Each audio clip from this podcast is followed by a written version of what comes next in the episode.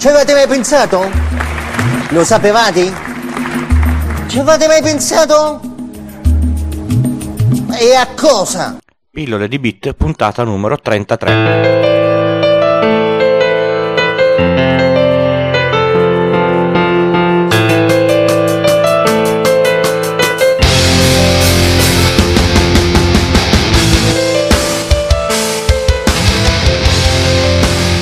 Ciao a tutti e bentornati a questa nuova puntata di Pillole di Bit.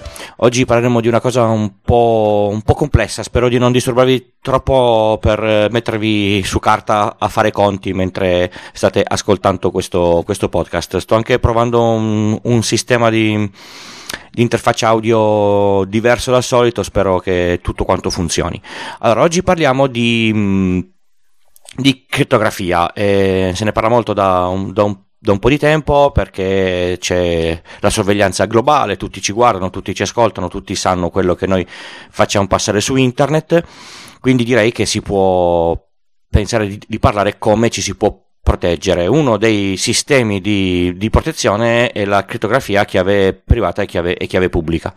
Come funziona questa faccenda? Facciamo una roba molto pratica, un esempio che a tutti quanti torna semplice da capire.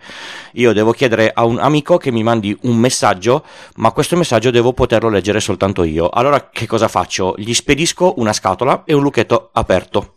A questo punto il mio amico nel lucchetto nella scatola mette il messaggio, lo scrive normalmente, chiude la scatola, chiude il lucchetto e me la rispedisce. Nel tragitto nessuno può aprire il lucchetto perché io sono l'unica persona che ha la chiave. A me arriva la scatola, io con la mia chiave apro il lucchetto e leggo il messaggio. Se gli voglio rispondere non devo far altro che chiedergli il suo lucchetto e continuare così il metodo di comunicazione.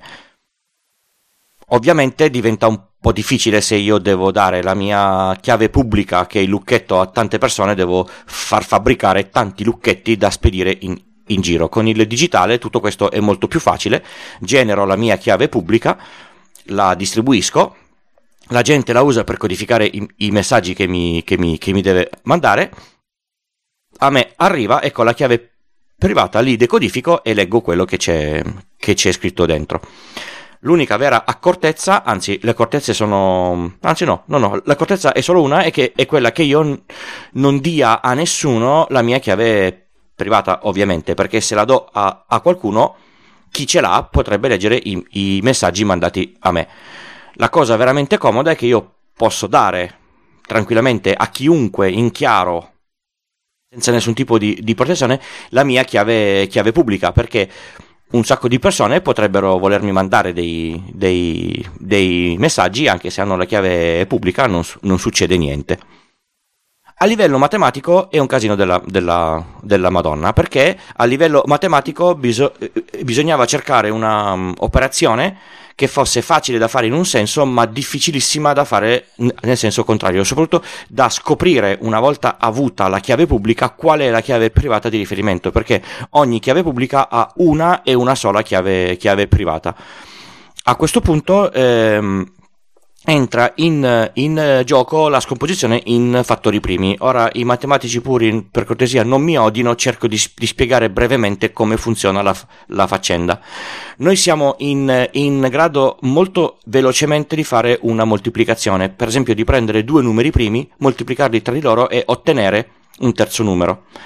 La parte difficile è quella di tornare, nel senso, io ho ottenuto il numero, il fattore di questa moltiplicazione per due numeri primi, capire quali sono i due numeri primi da cui lui è partito. È ovvio che se io faccio un 3x2 è molto semplice, ma se io scelgo due numeri primi molto molto grandi, dell'ordine di un centinaio di cifre, e li moltiplico tra di loro, per fare la scomposizione in due fattori primi del prodotto di questa moltiplicazione qui, è un lavoro molto lungo, e soprattutto con le tecniche che abbiamo ora bisogna andare per tentativi e ci va tantissimo tempo. Un fatto di complicazione è che non si usano solo quei due numeri primi, ma se ne usa poi anche un terzo, quindi il sistema è molto più complicato a livello matematico. Dove sta la sicurezza in questa cosa? La sicurezza è che scoprire la chiave privata partendo da una chiave pubblica, facendo una scomposizione in fattori di queste dimensioni qua, con le attuali capacità di calcolo ci vanno decine e decine di anni. Adesso nessuno sa che capacità di calcolo abbia l'NSA, e magari l'NSA ha già scoperto tutte le chiavi private di tutte le chiavi pubbliche, ma diciamo che c'è abbastanza sicurezza che questo sistema funzioni e che nessuno possa leggere, a meno che io non dia in giro la mia chiave privata. Ci sono un tot di sistemi per sfruttare a livello pratico questa funzione qui. Il più facile è il PGP. Ci sono dei plugin per Google Chrome che si interfacciano con Gmail. Voi date al vostro amico la vostra chiave pubblica, che alla fine è una stringa in esadecimale molto molto lunga. Lui usa questa chiave pubblica per codificare il messaggio e per mandarvelo. Voi con la vostra chiave privata, che dovete tenere custodita gelosamente, ve l'ho già detto, ve lo ripeto altre 1500 volte, non dovete darla a nessuno, anzi dovreste persino salvarla su un pezzo di carta e metterla in cassaforte in modo tale che non si invalidi la chiave pubblica, perché voi perdete la chiave privata. Quando vi arriva la mail codificata in questo modo, allora voi potete leggerla. Questa cosa è interessante anche perché se qualcosa avviene durante il trasporto e il messaggio cambia, la lettura non può essere fatta, quindi voi vi accorgete che il messaggio internamente, seppur codificato, è stato modificato. Se non mi sbaglio, WhatsApp con la crittografia funziona più o meno nello stesso modo. Perché hanno fatto così? Perché i signori di WhatsApp, quindi Facebook, almeno si sono lavati le mani. Quando qualcuno gli chiederà ma devi farmi leggere i messaggi tra queste due persone, loro diranno: guardate, noi non abbiamo le chiavi private, quindi tutto quello che passa sui nostri server sta sui nostri server, ma per noi è assolutamente non leggibile. La generazione delle chiavi viene fatta in automatico sui telefonini delle persone che usano WhatsApp. Una piccola nota è, per esempio, che la firma digitale è il contrario, è l'utilizzo al contrario delle chiavi. Io firmo digitalmente un documento codificandolo con la chiave pubblica, ti do la mia chiave privata, così tu puoi vedere e decodificare, cioè con la chiave privata verifichi solo che la firma sia corretta, di conseguenza significa che quel messaggio non è stato modificato. Ovviamente la coppia di chiavi deve essere una coppia di chiavi differenti, perché non potete dare in giro, come ho detto almeno 6 volte, la vostra chiave privata. La sicurezza delle comunicazioni è una cosa importante. Per molti il pensiero è: ma chi vuoi che legga le mie mail? La mia risposta è: le macchine le leggono tutte. Gmail legge tutte le mail che vi arrivano e tutte le mail che mandate. Perché? Perché su queste mail vi propone delle pubblicità ad hoc, sa quello che scrivete, quindi degli algoritmi analizzano questo testo qui. È ovvio che se voi dovete mandare banalmente: senti, mi mandi il tuo numero di carta di credito perché devo fare questo tipo di operazione, voi vi fidate di quella persona, il numero di carta mandatelo codificato. Non è bello che una macchina legga il vostro numero di carta di credito.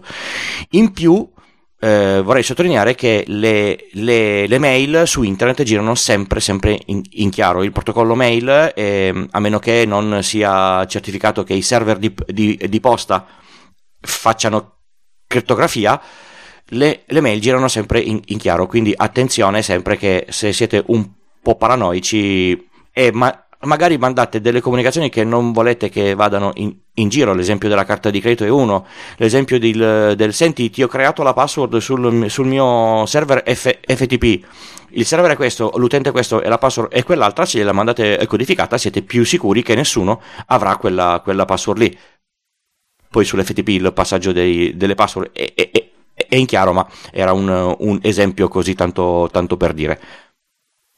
Se volete usare un sistema di posta crittografato, c'è un sistema che vi lascio nelle note dell'episodio con server in Svizzera, voi vi registrate, le mail sono tutte crittografate per definizione, voi avete una password per decodificarle, loro non riescono a decodificarle sui loro server.